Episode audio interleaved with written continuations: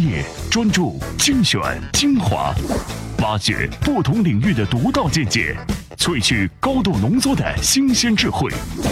欢迎收听专栏精粹。专栏精粹，我是老彭，代表我们的栏目组一起感谢各位锁定收听我们的节目。今天呢，我们继续要分享这些有营养的干货文章。首先还是来听听看，今天都跟各位准备了哪些内容。专栏精粹今日话题：历史数据如何扭曲了你的判断？为什么茉莉花成了民歌经典？当影视遇到互联网，我很不喜欢 Kider 的交互式阅读。专栏精粹为独立思考的经营者服务。有两件事情我们要跟各位说一下。随着“互联网加”概念的提出呢，BAT 这些巨头都在寻找下一个风口。在移动互联网时代，影视娱乐成为一个重要的流量入口，而且啊，它高速发展的过程呢，让整个行业都处于黄金时期，潜力和机遇都非常的大。而 BAT 在抢滩娱乐入口的烧钱大战上，都是唯恐自己落后，已经走到了军备竞赛的阶段。第二点呢，就是今年一月份，阿里巴巴正式成立了阿里影业，打响了进军电影行业的第一枪，揽落了包括王家卫、李连杰、陈可辛、周星驰等一干影视精英。拥有微信这样一个强大的利器的腾讯也毫不示弱，在二零一四年的九月就成立了影视业务平台腾讯电影家，而阿里巴巴、腾讯正式进军影视后，百度除了增加电影在线选座和购票业务，也成立了爱奇艺影业，推出了爱七幺电影大计划。除了 BAT，其他视频网站也跟上了风头。乐视呢是闪电签约了国师张艺谋、陆川，而传统电影公司也没闲着，电视第一股华策影视已经与小米联姻，这一切可能都让我们思考背后会有些什么呢？专栏文章：当影视遇到互联网后产生的价值，作者知名 IT 评论人康斯坦丁。这互联网到底在影视上起到什么作用呢？BAT 在互联网领域深耕十多年，拥有强大社交、搜索、大数据等方面的能力和资源，可以通过大数据技术与影视项目结合，可以在投资前期，可以在投资前期知道消费者的心理需求、情感色彩和价值观，帮助影视企业把握商业趋势。哪些电视电影值得投资？哪些影视作品会火？演员商业价值有多高？适合演什么电影？现在，一个成功的影视产品是影视从业者和大数据的结合。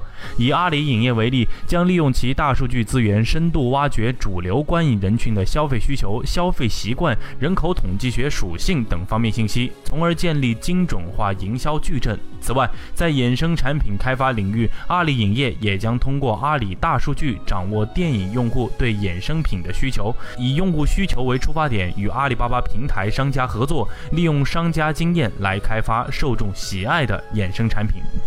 从内容渠道上，互联网运营商利用开放的互联网建立统一的内容管理与分发平台，通过电视、电脑、手机等不同的终端传播内容。相较比传统电视台、电影院单向单时的传输模式，新的传播方式能满足观众对于信息及时性的要求。另一方面，新的传播方式通过双向互动，增加了观众的选择范围，满足了观众对于信息丰富性的要求。例如，百度将利用自身优势业务，以 PC 和移动端搜索、百度地图和糯米团购为平台，通过加入社交互动和影评，结合大数据技术作为支持，来完善电影产业的布局。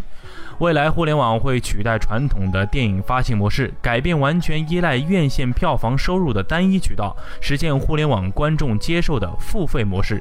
未来几年里，线上付费是个大趋势，而清晰的盈利模式也会让互联网加娱乐的新概念成为可能。属于传统影视行业的时代已经永远过去了，未来属于电影的互联网化。其实我不愿意用互联网影视产业来形容，而应该是电影行业的互联网化。传统影业只有奉行用户价值为先的价值观，跟互联网公司相应的去融合打通，才能够帮助自己深度的挖掘用户价值，实现真正的转型。也许并不只是在影视行业里面出现这样的事情，还有很多时候可能会出现在其他的相关行业。接下来的文章里面呢，我们要听到著名的自媒体人李教授先生啊，哎，教授是他的名字。李教授呢会告诉我们，历史数据是如何扭曲我们的判断能力的。这件事情放在小米模式上面，可能会让你重新认识这个世界。专栏文章：历史数据如何扭曲了你的判断？作者：自媒体人李教授。假设这样一个场景：你身体不舒服，走进了医院，然后医生没有对你进行任何询问，甚至几乎都没有看你一眼，就说把这个药吃了，每天三次。你会不会觉得奇怪？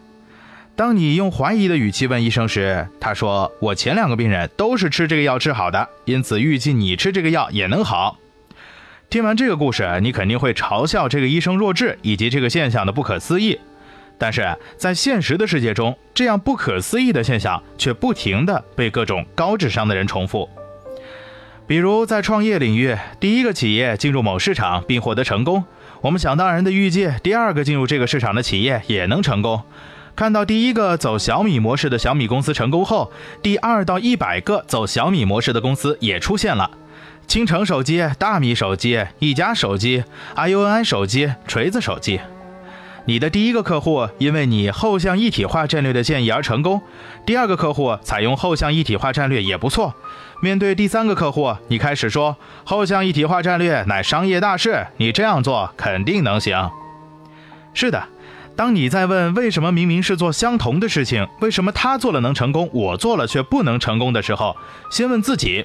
为什么用相同的药物能治好他的病，却治不好我的病呢？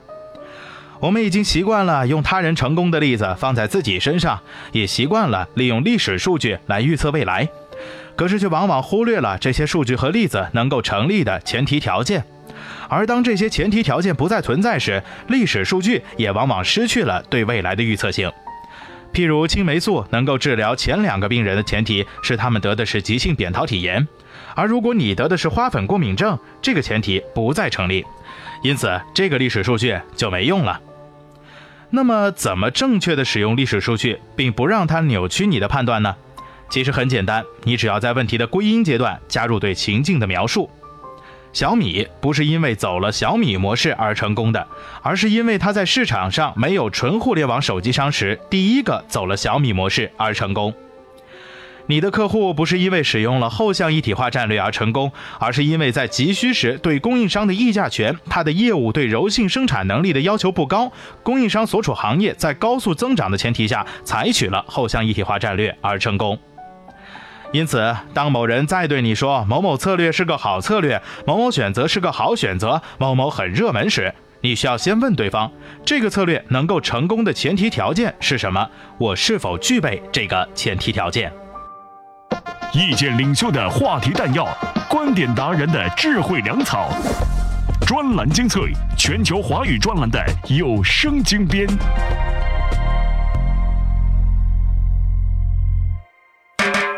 专栏文章：为什么茉莉花成了民歌经典？作者：夸克传媒创始人王如晨。为何好一朵美丽的茉莉花成了中国民歌经典，并且成了国际化的符号？许多典故都说它是中国民间流传很久的小调，是鲜花调，本来出自南京六合。还有的说最早是黄梅戏里的调子，后来被一个老外将他的谱子记下，传播到四方。后来民歌剧《图兰朵》用它做了主题曲，讲的是中国公主的故事，从此成了中国风的代表。老外的这个背景是真实的，有资料可以佐证。现在流行的说法是南京军区前线歌舞团原团长何访，一九四二年十四岁的时候在地方演出采风时，从民间艺人得到了他，后来更改了歌词。一九五七年，他将当年的鲜花调修改成现在这个样子。后来在北京汇报演出后获得成功，从此传唱不衰。尤其是几次去维也纳唱，那就更厉害了。但我觉得有一点比较夸张，就是说他以前在本地民间流传甚广。要知道，田园时代中国到处都有民歌，想要一首歌依靠自然的生命力传唱全国太难了。何况那时传播条件都很有限。其实真正红起来的原因可能是这三个。第一，它带有第一首出口民歌的牛逼劲儿，是一个出口转内销的成功案例。新人的传播发挥了巨大作用，更多是文化的印记。如果没有两百年前的老外发掘，可能不会有这么出名。它被当成中国普遍的符号了。第二，茉莉是一种常见的花，五大洲都有普及种植。它的自然特征与功用与文化心理有一定关系。这一层带有普遍意义，能在许多人群中引起共鸣，尤其是在花与人的情感关联上没有任何陌生感。第三，跟其他许多民歌一样，这歌旋律本身也美，歌词也挺朴实自然，没有太多应景的某一时代，比如迎合政治功用的痕迹，确实具有生命力。但传唱很多未必是好事儿。反正听这首歌的时候，旋律在心，对它的内容无动于衷的多。歌词张口就来，却已经无法让人意识到它的内涵。应该说，它已经成为僵尸一样的文化符号，就跟中国一大帮人去国外一定要舞狮表演少林武功，背诵几句《论语》。而现在，除了边疆地带的歌手，都还带有一点味道，已经没有真正的民歌了。即使是略微好点的边疆作品，也快被同化了。这跟一个机械复制工业化时代的中国有感，城市乡村都一个样，自然的多样性在消失，人们的服装思维都一样，文化的多样性也在消失中。民歌还有什么真正的土壤呢？感谢刚才这篇文章呢，是来自夸克传媒的创始人王如晨先生啊，写到了这篇文章，一下子呢将我们真的是拉到了。几十年前的历史当中去看，为什么《茉莉花》这样的一个呃曲子能够成为民歌的经典？其实除了这样的事情之外呢，还有很多。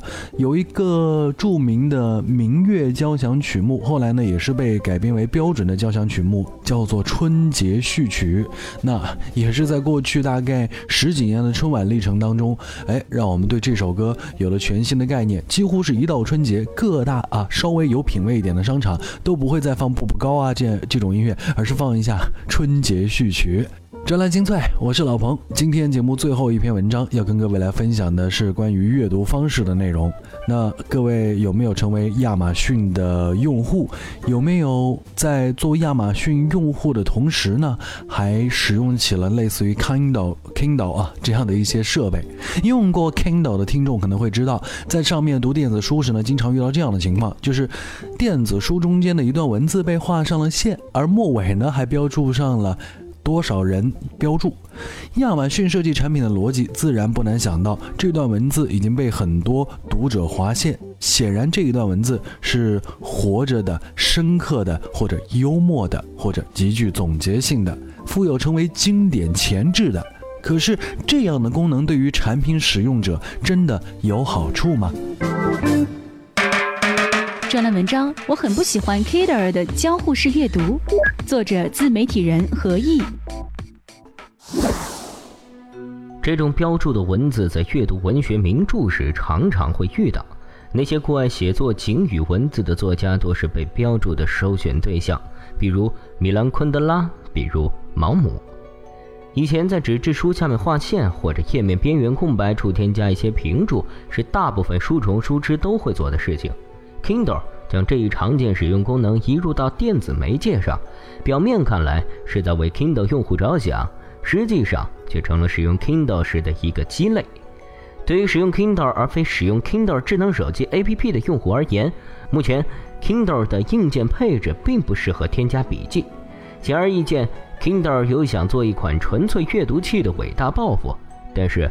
当一个读书人看的某个段落被众多人标注过，先从形式体验上来讲，就感觉自己买了一本被无数人翻阅过的书。虽然它的载体不再是纸商，但阅读 Kindle 的用户几乎都有阅读纸质书籍的体验。当看到某人标注时，呈现出的第一心理感觉就是这段文字被放置在某本纸质书上，而且被画上了许多道道。接下来的重点是，Kindle 上固然可以阅读一些新闻时事类期刊的电子版，但人们使用 Kindle 阅读最多的还是出版发行的纸质图书电子版。在这里，社交加阅读，或者说交互分享式阅读，与那些在新闻客户端、微博、微信等承载的资讯观点类文章阅读是截然不同的。当用户在新闻客户端阅读新闻，然后分享到微博或者分享给微信好友的时候，他的阅读是公开性的和选择式的。他从一篇篇新闻中选择一条他较为感兴趣的，参与了分享行为。他希望更多的网友来阅读到他分享的内容。而当我们阅读 Kindle 电子书时，用户则是私密的和目的性极强的读者。读一本电子书的理由，可能是因为它畅销，可能是因为我需要在阅读过程中查询到我需要的资料，亦或我读完这本书后是要去写书评的。交互式阅读是这些年来业界常常听到的口号。公共性的社交和私密性的阅读结合在一起，本身就令人觉得有些诧异。在这里，读一本书不再是一个个体行为，它成了一项集体参与的盛事。也就是说，大家都在热热闹闹读书，如同大家都在微博上刷屏、微信上分享朋友圈一样。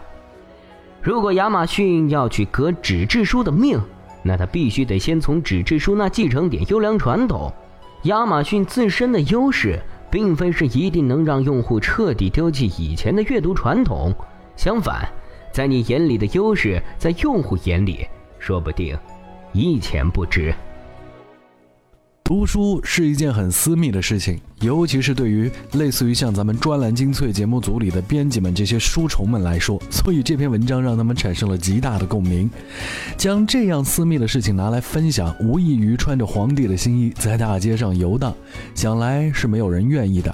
但自找自身优势是无可厚非，但只有选择了正确的切入点，才不会把优势变成阿克琉斯之种。专栏精粹，今天的节目就到这里，咱们下期再会。